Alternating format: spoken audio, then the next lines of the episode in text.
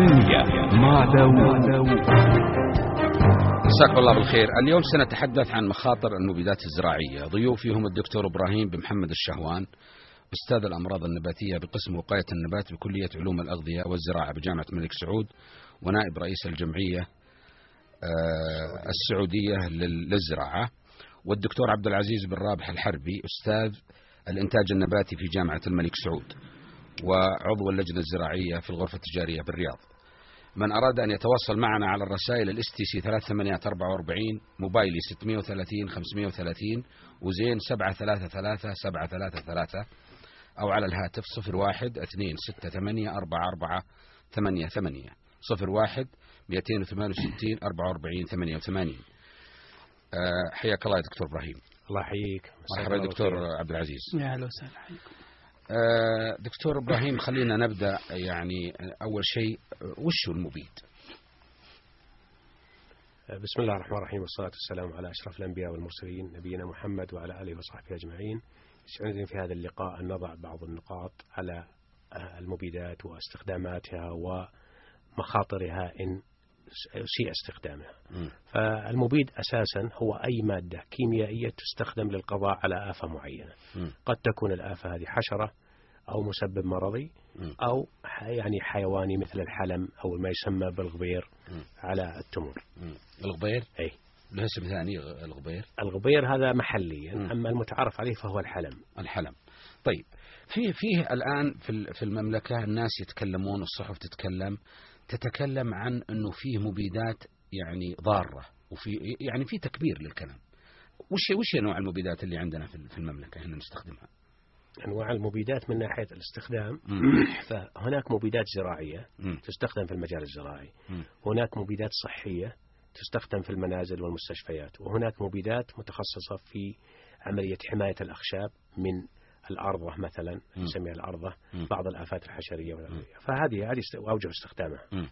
طيب أنا أبغى أركز على موضوع ال- ال- الزراعة المبيدات الزراعية المبيدات الزراعية الآن آه، في حديث بالصحف عن أمراض تنتقل من النباتات تنتقل عبر اللحوم تنتقل من- من- منين تج- منين منين من, من أين جاءت الخطورة في مسألة المبيدات الح- النباتية؟ حقيقة ال- الخطورة تأتي من سوء استخدام المبيد والرش أحيانا بجرعات هائلة كبيرة جدا مم. واستخدام دون مراعاة فترات التحريم بعد استخدام المبيد كيف؟ لأن لكل مبيد فترة تحريم معينة يجب أن لا يقطف المنتج حتى تقضي هذه المدة وش وش المدد الموجودة؟ تختلف من مبيد إلى آخر بعض المبيدات فترة تحريمها قصيرة مثل؟ 24 ساعة أي، يعني و- ترش 24 ساعة بعدين بعد- تقطف إيه، بعد, بعد انتهاء 24 24 ساعة بعد انتهاء ال 24 ساعة مسموح لك في قطفها آه. بعض المبيدات لا فترات تحريم طويلة تصل إلى 28 يوم أحيانا وهذه هذه وهذه خطورة وفي بعض المبيدات خاصة مبيدات الأعشاب آه. فترة تحريمها تصل إلى 70 يوم أو أكثر وش الأعشاب يعني؟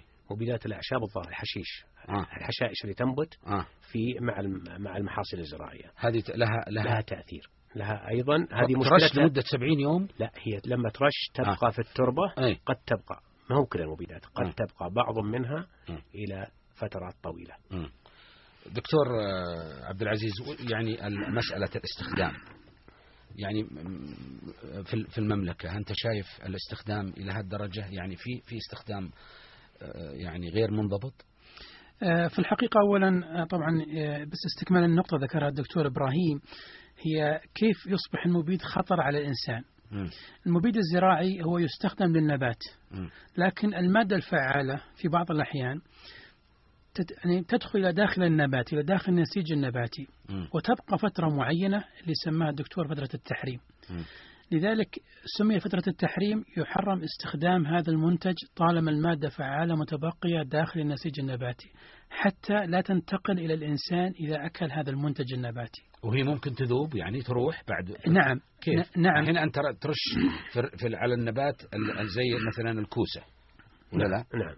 أو خيار. أي. تدخل في نسيج الخيار جوا ولا من برا؟ لا تدخل في نسيج. في النسيج وتبقى هذه فترة معينة. أي. وبالتالي فترة بقائها تعتمد على نوع المبيد نفسه تد... لا عفوا تدخل تتسرب من من من سطح النبات ولا من عبر عبر ال... عبر ال... من سطح النبات من سطح النبات آه، من سطح النبات. تبقى داخل النبات نفسه.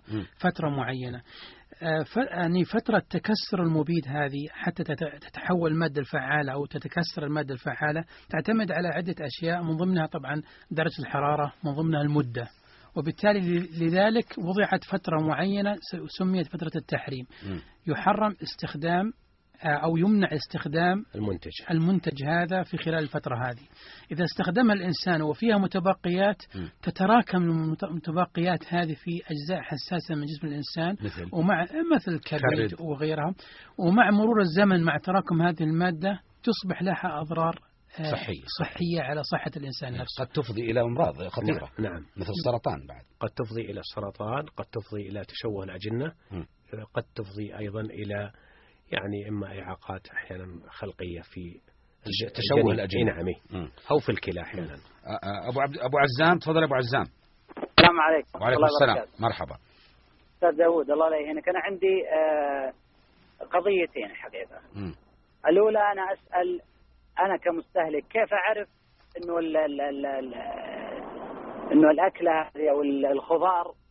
إنها آه، توها مرشوشة ولا مرشوشة من قديم أيوه القضية الثانية حقيقة آه، قدر الله علي وانتقلت إلى مدينة جدة اللي توقعت إنها كما يقال عروس البحر فتفاجأت إنها عجوز البحر حقيقة. حصل اليوم موقف آه، وأنا طالع للدوام طبعا الشوارع أكرمك الله دائما مليئة بالبيارات أكرمكم الله وأكرم الله السامعين. ف تفاجأ تصادف خروجي للدوام مع مرور المراقب حق شركة المياه طيب يناظر موية طالعة بالارض طالعة بالشارع وقف يقول ال- الحارس حق العمارة وش الموية هذه؟ فمن المو... ال- ال- العجائب إنه الحارس يقول لا لا لا هذه هذه بيارات ما هي بموية ال-. يعني كان الوضع المراقب طيب. شغل ومشى يعني كان طيب. الوضع خلينا نبي خلينا في موضوع الزراعة اليوم آه، أبغى أسألك يا دكتور إبراهيم عن عن موضوع ال هل ال كيف يعرف الواحد إن المادة دي من طعامها كيف يدري إنها توها اللي هي فترة التحريم قلت أنت إنه بعض المبيدات تن- تنرش بعد 24 ساعة لازم تنقذف بعضها بعد ثلاث أسابيع لازم تن- تنقذف بعدها بعد أسبوع ولا لا؟ فترة التحريم. فترة التحريم. اللي تسميها. كيف أعرف أنا أن هذه الخضار أنها مقطوفة في وقت التحريم؟ لا تستطيع هذا. ما تستطيع. لا تستطيع. لكن فيه مختبرات. حديثة مم. وانشئت وبدأ في آه، العزيزية. بتطبيقه. في عنيزة أيضا هناك يعني أيضا فحص. للمنتجات. لكن لا لا تفي بالغرض المطلوب. في فحص كل المنتجات الداخلة للأسواق مم. هذه توضح لك هل المبيد موجود وهل الموجود حتى يعني يعني معناته أنه المسموح صعب. فيها صعب يعني عبد العزيز من ناحية التمييز آه، صعب. مباشرة أبدا صعب العزيز- إذا بعض المبيدات. تسمح لي تفضل بعض المبيدات يكون لها رائحة معينة فاذة آه. هذه أحيانا تعرفها على طول تبين نعم عبد العزيز تفضل يا عبد العزيز السلام عليكم وعليكم السلام أخوي داوود ال- اللي اعرفه أنا. إن ان إن المبيدات توضع بقدر معين كل شيء له قدر معين. اللي إحنا شفناه في المزارع اللي تستاجرها العمالة تستاجر المزرعة كاملة. وتبيع ثمرتها. إنهم يكبون من غير من غير مقدار معين. وضع المبيدات يعني إحنا شفناها بعيوننا نعم لا يمكن انه يلتزم بقدر معين جميل أعتقد إن هذا هذا هذا موضوع. إحنا سنتطرق له الآن سمح الله لا يهينك. شكرا لك يا عبد العزيز. إيش رأيك يا. دكتور عبد العزيز على هذا الكلام؟ يعني هذا سوء الاستخدام نتكلم عنه. نعم هو اللي الحقيقة يجري آه، خلينا نكون صريحين وش اللي وش مخ... أخطاء الاستخدام في مزارع ال- اللي زي ما يقول تمسكها العمالة وغير المتخصصين؟ في الحقيقة أنه سوء الاستخدام هذا هو مكمن الخطر. مم. المبيد طبعا هذا يستخدم في أماكن كثيرة في دول العالم لكن يختلف مم. على حسب حسن استخدامه أو سوء استخدامه مم. وهذا اللي يتكلم عنه الأخ عبد العزيز طبعا آه، في حقيقة الأمر مشاهد. مشاهد يعني لا يستطيع أحد أن ينكره على أرض الواقع. آه، سوء الاستخدام وكل الشواهد آه، تشير إلى سوء الاستخدام خاصة من مزارع المؤجرة مم. إلى عمالة وهذا مكمن الخطر الحقيقة مم. ومصدر التوجس بالنسبة للمواطن مم. اللي حائر فعلا. أنه لا يستطيع أن يحدد إذا كان هذا المنتج. أنتج من مزرعة تلتزم بالتعليمات أو. لا تلتزم بالتعليمات طيب دكتور أنت إبراهيم الشهوان أنت طبعا. رجال عندك مزرعة وت... يعني تدير مزرعة مهمة في هذا الموضوع اللي هي ال organic أو العضويه العضوية وأنت يعني أستاذ وفلاح في نفس الوقت عطنا الت... أنت أنت تشوف بعينك شو تشوف؟ أنت مع طلابك تشوف أنت قلت لي قبل البرنامج إنك رحت أنا ما ودي أتحدث عن مزرعتي أنا ودي أتحدث عن ما يحصل ما يحصل في. ما. أتكلم عن مزرعتك أتكلم عن ما الواقع إيه، الواقع. كأستاذ تروح تاخذ طلابك وتشوف نعم م. إحنا في الجامعة ناخذ طلاب التدريب لكن اللي نرى أحيانا فيه سوء استخدام المبيدات. سوء استخدام المبيدات تنتج عن عدة ما هنا عدم التشخيص السليم. أحيانا تلقى العامل يرش أوتوماتيك يعني أوتوماتيكي بدون أي تشخيص للافه ولا يعرف هل عنده آفة أصلا ولا ما عنده آفة. ما قول له رش وبس. ما تقول له رش وبس. آه. هذه واحدة. الشيء الثاني عدم استخدام المبيد المناسب. مم. أحيانا يستخدم مبيد متخصص في وجدنا مرة من المرات إنه مبيد متخصص في تطهير عنابر الدواجن واستخدم على النباتات. أي نوع من النباتات الخس على. على الباذنجان على الباذنجان أي. وهو للدواجن وهو للدواجن فسألناه ليش استخدم قال والله بقى شوي عندي في الحظيرة وجبنا نستخدمه حقيقة على واقع مم. زين هذا يدل على الجهل مم. الجهل عندنا العمالة ذي الغير مدربة م. غير مؤهلة لا تستطيع أن تقرأ التعليمات لا باللغة الإنجليزية لا باللغة العربية وهمها الأساسي هو أن يحصل على منتج م. بغض النظر عن مواصفاته وجودته وأهميته للمستهلك طيب هل يعني أنت آه، هذه هذه نوع آه، استخدام لمبيد ما هو مناسب للنبات. ماذا عن الأوقات؟ أنت شاهدت شيء بالأوقات باللعب بال- فترة التحريم؟ فترة التحريم نعم أحيانا.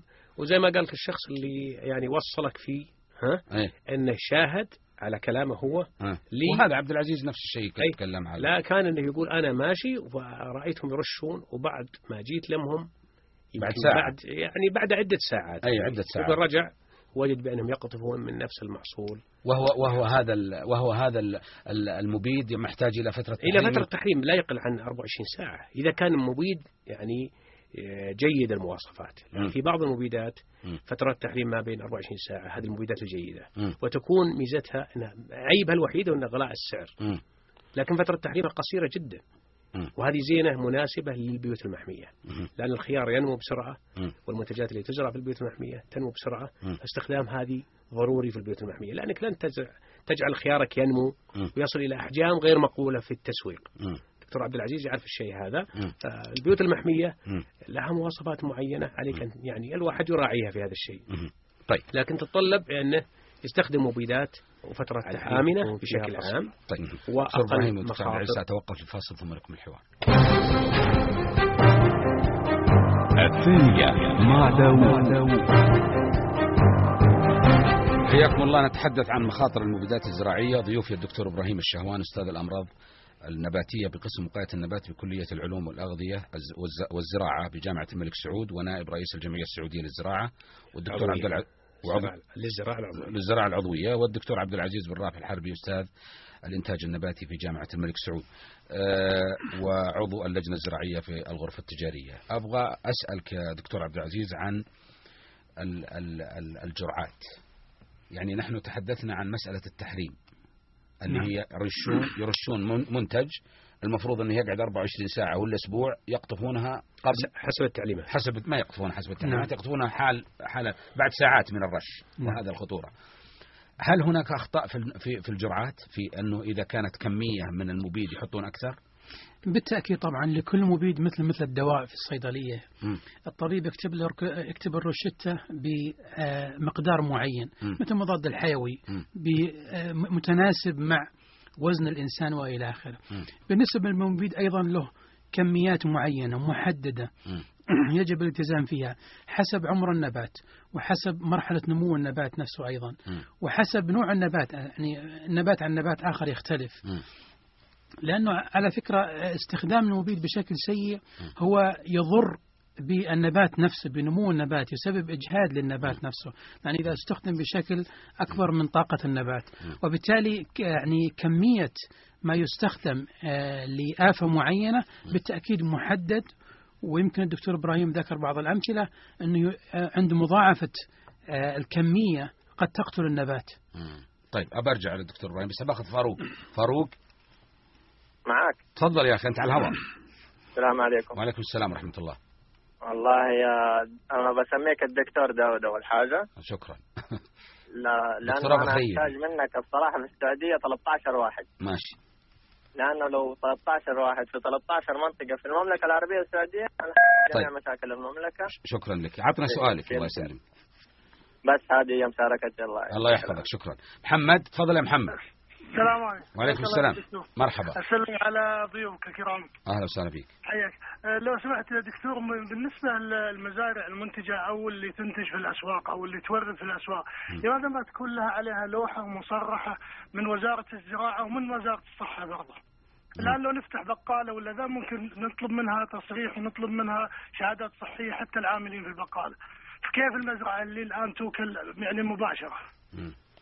إيش رأيك في السؤال ده يا إبراهيم شكرا لك آه، طبعا الوزارة يعني اتجهت الآن للزراعة العضوية إلى حد ما واليوم كنا في عملية نقاش في وضع ال- الشعار السعودي مم. أن المزارع لا يبيع إلا منتجات عضوية تحت هذا الشعار مم. وأتمنى إن شاء الله أن يكون في المستقبل عندنا أن يكون عندنا يسمونها الزراعة النظيفة. الزراعة النظيفة هي عبارة عن استخدام المبيدات زي ما قال الدكتور عبد العزيز. بطريقة مقننة.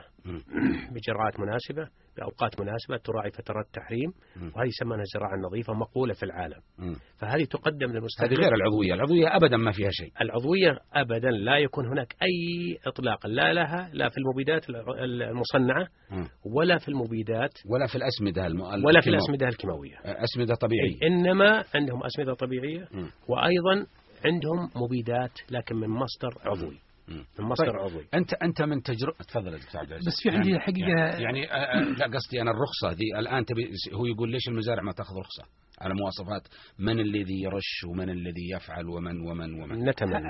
هذه حقيقة لأنه أنا فهمت من سؤال الأخ الكريم آه. أنه المزرعة كمنشأة لا تخضع للتسجيل والمراقبة مثل ما أي منشأة أخرى مثل سواء بقالة أو صيدلية مطعم. أو غير أو مطعم وغيره. يعني القطاع الزراعي في حد ذاته آه، لا يوجد فيه هذا التحديد وبالتالي آه، في مشروع الآن قائم يقوم فيه صندوق التنمية الزراعية مع الوزارة اسمه مركز المعلومات الزراعية. مم. وأول مشاريع هذا المركز هو ما يسمى بتسجيل المزارع. بحيث كل مزرعة يكون لها سجل خاص ومعروفة ومحددة. وهذا السؤال مهم جدا لأن المزرعة كمنشأة قد يكون رأس مالها بمئات الملايين. ولا تخضع لأي تسجيل أو معرفة وبالتالي لا تستطيع أن تتبع المنتج في السوق من أي مزرعة أتى.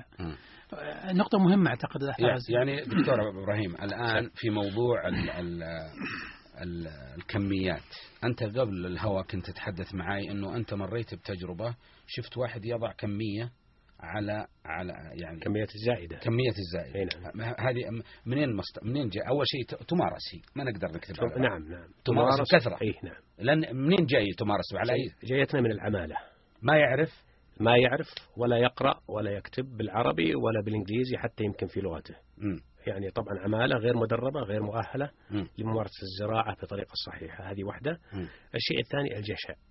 الجشع عند العمالة المستأجرة مم. لهذه المزارع. فبالتالي ما همه من سيتلقى هذا المنتج.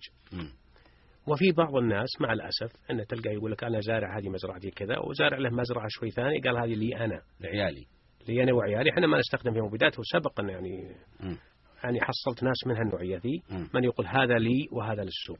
هذا لي وهذا للناس. هذا يقول. للجحيم. أيوة، هذا مو بصحيح لكن يعني. لكن اذا اعتبرها خيانة ذي. طبعا. لكن إذا ما- يعني وش مقدار الزيادة في في كميات المبيدات اللي تنوضع؟ إذا كان يعني عادة ضعف الكمية قليلة أو في أو في إفراط فيها. أحيانا يكون في إفراط شديد جدا. الشيء الثاني يأتي الإفراط من عدم تشخيص الآفة. تلقاه يرش مبيد لآفة معينة وهو غير متخصص على الآفة اللي يرش عليها. فبالتالي لن يأتي فيه. ويعمل على تلويث البيئة ويعمل على وجود متبقيات وفي نفس الوقت. آه، فترات لم يراعي فترات التحريم الشيء الثاني أنه أوقات الرش. ما يراعون أي. تلقاه يرش وقت الظهر عامة الرش في المبيدات يكون إما في الصباح الباكر أو في المساء المتأخر اللي هو لازم قالوا من 20 ل 25 درجة الحرارة أو 30 اي اي شيء. هم يعني هم يكون في البارد في الوقت البارد آه. على أساس إنه ما تطاير المادة مم. وتعطي عملية ال- آه، الشيء الفعال مم. في وهم الجرعه يرشون. أحيانا في الظهر أحيانا يرشون في الظهر مم. والكمية أحيانا أنت تو وا- واحد ملي ملي مضاعفة. 6 ملي يحط إي نعم يحط من واحد ونص ملي أي. تلقى أحيانا يحط ستة ملي يا الله. يعني أربعة أضعاف مم. على هذا الشيء. الحقيقة الخطأ يحدث في الكميات ذكرته بسبب صغر الكمية الموصى فيها. نتحدث عن واحد ملي. من الصعب جدا على عامل أن يضبط الكمية بشكل دقيق. نعم. إذا ارتفع إلى 2 ملي ارتفع 100% مظبوط. وبالتالي صغر الكمية هذا ما يعرف. لا يع- لا يراعيه. لا- لا ولا عنده يمكن موازين. معنا الأستاذ عبد الرحمن ال- القحطاني مدير عام الق- القطاع الانتاجي والتجاري في الغرفة التجارية. مرحبا يا أستاذ عبد الرحمن. أهلا وسهلا مرحبتين أهلا وسهلا. أستاذ عبد الرحمن إحنا تحدثنا عن فوضى في بين ال- ال- المزارع المؤجرة في استخدام ال- المبيدات من هذه ال- ال- ال- العمالة التي تستأجر المزارع. مش إيش دور أنتم الغرفه التجارية في مراقبة الفوضى دي؟ لا إحنا يا طويل العمر آه، دورنا إن إحنا إن نهيئ البيئة مم. المناسبة للحوار بين ال- ال- الأطراف ال- الحكومية والمزارعين والمستثمرين. نحن ب- بصورة أو بأخرى نساهم في آه، وضع أو نقترح وضع تشريعات آه، تحد من آه، الاستخدام السيء للمبيدات. وفي نفس الوقت إحنا نساهم في مسألة رفع درجة الوعي سواء بالنسبة إلى المزارع أو بالنسبة إلى المستهلك، إحنا عقدنا لقاءات ومحاضرات في محافظات الرياض يعني مو بس عندنا بالغرفة مم. إنما اللجنة ذهبت إلى المحافظات الرياض في الخارج وفي. وادي الدواسر وقدمنا ال- ال- الأفكار ال- العلمية الجيدة لموضوع الاستخدام الآمن للمبيدات الزراعية، والحقيقة إن المبيدات هي عنصر أساسي في كثافة الإنتاج وتلبيه احتياجات السوق. من من السلع والمنتجات الزراعيه، إلا أن الاستخدام الخاطئ هو اللي سبب هذه المشكلة يعني والآثار الصحية. لو استخدمت بطريقة سليمة وجيدة و- ورعيه فترات ال- الحظر والتحريم ما كان هناك آه، يعني مشكلة، لكن المشكلة في في ال- الاستخدام اي الغير بس آمن. أنا أقصد يعني أنتم في الغرفة التجارية وتجار وتمسكون مزارع كبيرة ويمارس فيها نفس البلاء وش وش استفدنا إحنا منكم؟ ما أعتقد إنه إن المزارع الكبيرة واللي بالانتاج المكثف إنها تمارس البلد مثل ما تفضلت. آه. على العكس المزارع الكبيرة آه، فيها إدارة وفيها مهندسين وفيها أخصائيين وقاية وأعتقد من الضبط لهذه الأمور. آه. المشكلة في المزارع الصغيرة اللي تؤجر إلى ال- العمالة. مم. هذه المشكلة اللي فيها الفوضى. مم. إحنا قبل تقريبا عشر سنوات كان هناك بحث رسالة ماجستير مم. قدمها لنا بالغرفة أحد الأشخاص اللي أخذ عينات م- من المزارع ومن السوق. وكانت النسبة جيدة وفي تزامن في ذاك الوقت أو بعد مباشرة. وزارة الشؤون البلدية والقروية. كلفت على ما أعتقد مدينة الملك عبد العزيز ببحث كبير جدا وكانت النسبة 4% المتبقيات وبحث الماجستير كان 5% يعني كنا حنا في وضع آمن. بعد فترة آه، نتيجة للتأجير لهذا. تصاعدت هذه النسبة عبر المختبر المركز المختبر اللي موجود بالسوق الجملة راح قمنا بزيارة للجنة الزراعية. ولما اطلعنا على البيانات كانوا في البداية بداية تشغيل المختبر كانت وصلت ال- ال- ال- النسب المتبقيات إلى 21% من الكميات ثم. انخفضت بنتيجة رقابة السوق إلى 17 مم. هذه الآن مشكلة طبعا نسبة 17% مشكلة كبيرة جدا. تحركت ال ال ال ال الأجهزة الحكومية ل يعني تنشيط هذا ال- الجانب والدور. وإحنا عقدنا آه، قبل العام آه، ورشة عن الاستخدام الآن المبيدات وهي هي الورشة الأولى كانت تقريبا يمكن الثالثة والرابعة لكن لننشط هذا الدور. اي بس أنتم تعقدون ورشة والدكتور إبراهيم يقول لك لا يعرفون إنجليزي ولا عربي وعمالا قاعدين في مزارعهم فادعين في صحة خلق الله. يعني ما أدري شلون التوعية هذه توعيه توعون مين أنتم؟ أنا معك أنا يعني معك. ك- عشان بس ما نبدأ نصلح يعني شو اوف للعالم. لا، تصورون بالصحف وتجتمعون ما نحليلكم لا صرتوا. لكنه ال- العمل شوف المزارع اللي بطريقة الدرعيه خليني أكمل لك يا عبد الرحمن الله يرضى عليك. شوف ال- ال- الشوارع اللي بالخارج في في في المزارع اللي قرب المدن. هذا مكان من الخطر. تعقدون اجتماعات وتسوون توعية. توعون مين؟ خليني أقول لك حاجة أنا ها. معك في أنا معك في نقطة إنه المفترض إنه يكون ال- الرسالة اللي توصل للعمالة حتى بالإنجليزي ما يعرفونهم لكن إيه. بلغتهم يعني بلغتهم المحلية في بلدانهم إيه هذا أنا معك 100% مم. لكن في أدوار تقوم بها جهات رقابية. يعني مثل الآن يمكن الملف هذا أصبح عند هيئة الغذاء والدواء. مم. كان الإرشاد عند وزارة الزراعة. مم. هذه الجهات الحكومية هي لها الدور ال- ال- يعني التشريعي والتنظيمي لهذا الموضوع، إحنا قلت لك إحنا نوفر البيئة. مم. يعني الآن الملف كاملا عند هيئة الغذاء والدواء ولا مو- موزع مثل كل القضايا؟ كل واحد عنده قطيعة. لا هو الآن اللي ما بدا أنتقل بالكامل لكن إحنا جانا تعميم بهذا الخصوص انه. إنه أصبحت الهيئة ممسكه بهذا ال- الملف. لكن أقول لك إنه آه، بالنسبة إحنا كغرفة إحنا علينا نوفر البيئة وما فيها شيء. الإعلام جزء من وسيله التوعية. طيب يعني صحيح إن إحنا ما عندنا الإعلام باللهجات وباللغات المتعددة للعمالة. لكن على الأقل إحنا هي ما تبي توعية يا عبد الرحمن هي تبي فعل. ضبط. ضبط هي ما تبي توعية يا ناس. إحنا متوعين وقاضين إحنا دارين إنه خطر إحنا إحنا عندنا فرضا قوانين للضبط ما طبقت أوكي؟ مم. أنت لما تثيرها ب ب ب ب بالإعلام تعيد ال ال الكر والفر في الموضوع ده إنه يجب إلزام هذه الجهات بعمل برامجها للتطبيق. الغرفة ما عندها لا التشريع ولا القانون إنها بنفسها تروح للمزارع وتراقب وتحد من الظواهر. هي تخاطب مع-. اي أنتم المفروض ترى تتخاطبون مع الحكومة الجهات الحكومية نعم المعنية نعم نتخاطب نعم نلتقي معهم نعم نقوم بدور بالت- بالتوعية هذا هو دورنا إحنا ما نقدر إحنا نكون عندنا فرق ونفتش على المزارع وكذا. طيب. إحنا نطلب من المختبرات هذه العينات اللي خلال سنة ونبدأ إحنا برضه نعالجها معالجة من- سواء من ناحية اللي تفضلت فيه إن نتواصل مع الجهات الحكومية المعنية بهالموضوع طيب. أو إن إحنا نطرحها الإعلام. طيب الإعلام وسيلة جيدة برضه جميل. أستاذ عبد الرحمن القحطاني شكرا جزيلا لك. سأتوقف لفاصل ثم نكمل الحوار. الثانية مع داوود.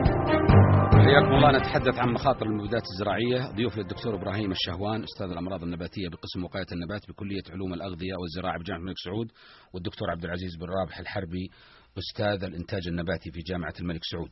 آه معانا أبو صالح. تفضل يا أبو صالح. السلام عليكم. وعليكم السلام. أنا حبيت أرد على الأخ عبد الرحمن القحطاني بخصوص المختبر اللي تكلم عليه في السوق. أي. أنا صاحب مؤسسة آه. في سوق الجملة بالخضار. أيوة. إذا كان المختبر يشتغل بالشهر ثلاث ساعات ها أي. هذا تليفوني موجود ومستعد لأي حاجة والله إني صدق وبعدين أي خضروات يأخذونها كذا مرة يأخذون من عندنا مم. يقول خلال 15 يوم تطلع النتائج أي. طيب وش النتائج؟ وش؟ المختبر هذا محطوط ديكور في فعلا في لوحة مختبر بس بالسوق. تدخل تلقاه بس خرطي؟ بس إنه خرطي ما هو خرطي ما فيه. ديكور. يعني أردى من الخرطي. إيه يا حبيبي يجي لمي وياخذ مني خضار. إيه. يقول عطل للبيت. حاول يروح للفاكهة عشان اللي هي البضاعة السورية وياخذون شبوك آه. نتائج ما فيه مم. طيب. يا حبيبي آه، المزارع تجينا. آه. ها آه. أنا مستعد أو أي واحد مم. يشوف شلون الكيماوي فيه. أنا أكلم مزارعين. آه. يقول لك كب يقول اهم حاجة ال- الكيماوي. عشان تزيد. والمختبر آه. نايم خلهم يبينون طلعوا نتيجة واحدة ولا لا. ما طلعوا أي نتيجة. شكرا لك. اساله هذا. جزاك الله. خير يا أبو صالح. شكرا. هذه شهادة مهمة. إبراهيم تفضل يا إبراهيم. الله يحييك يا أستاذ داود هلا. والله بس في استفسار عندنا حقيقة المنتج المهم آه، اللي هو التمر عندنا الآن. إيه. والله وصل الكيماوي التمر إلى درجة أنهم يكبون الأكياس الكيماوي بنفس السواقي. علشان يمشي للنقع عشان يطلع انتاج التمر حبة كبيرة. تفضل تعرف التمر؟ ترد عليه عندنا السكري إيه. أقصد أنا. إيه. النقطة الثانية آه، عندنا الحين بعض المزارعين يحط sticker على الإنتاج وهو ما وهو يستعمل كيماوي بلاوي يستعمل. أي نعم. ولا حد ولا حد ير- يراقب. كلهم يقولون إنه عضوي وهم ما هو بصادقين سم يقولون كلهم إنه عضوي وهم غير صادقين. هو ما هو صادق يحط ستيكر يقول لك هذا عضوي. أي. هو والله لا عضو ولا شيء. آه. بعدين في في مزرعة عندنا بالقصيم حبة إذا ت- يعني ما فيه آه، يعني إحراج أذكر أنه فعلا إنتاج عضوي 100% ورجل فاضل ومحترم. مم. المزرعة هذه اللي هي مزرعة الجريبان بالبدائع. مم. طيب. هذا إنتاجه فعلا عضو يعطي شهادة دولية بالكلام هذا. شكرا لك يا إبراهيم. آه، دكتور إبراهيم تبي تتفضل انت على موضوع ال- ال- من ناحية ال- الأسمدة. الأسمدة. إضافة الأسمدة للتمور يمكن الدكتور عبد العزيز يعني في هذا يتولاها أكثر لأن في الإنتاج النباتي مم. عامة ما في ضرر من ناحية صحية. مم. إلا اللي بياكل المنتج فيما بعد.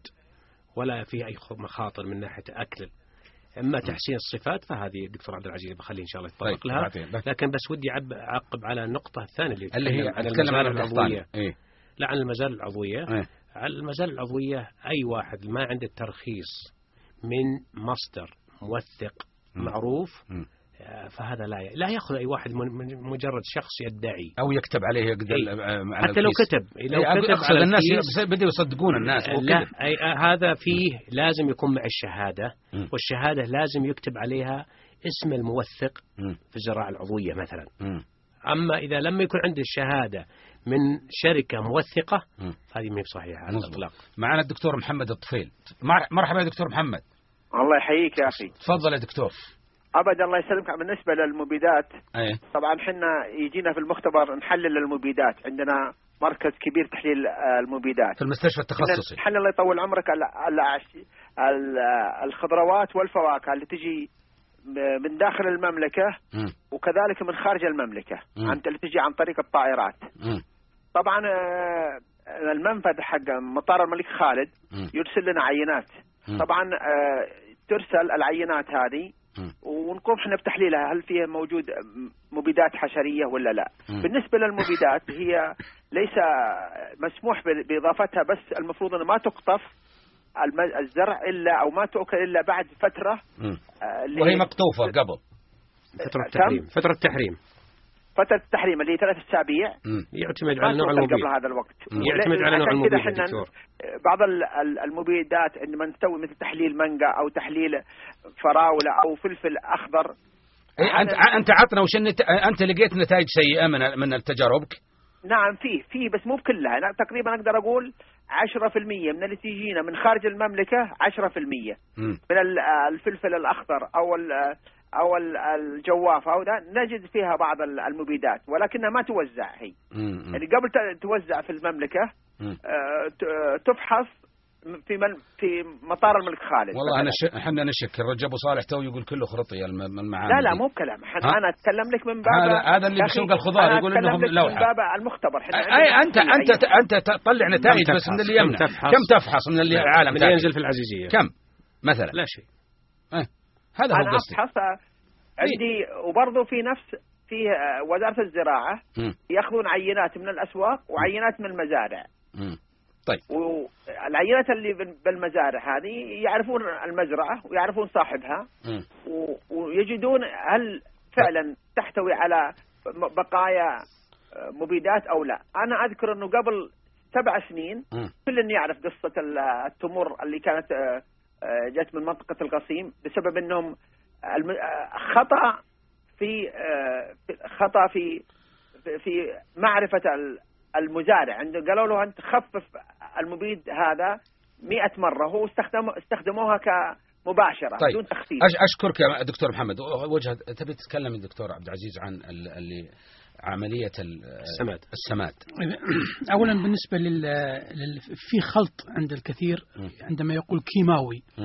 يدمج ما بين الأسمدة وما بين المبيدات مم. الحقيقة أنه استخدام الأسمدة لا يوجد من ضرر على صحة الإنسان مباشر.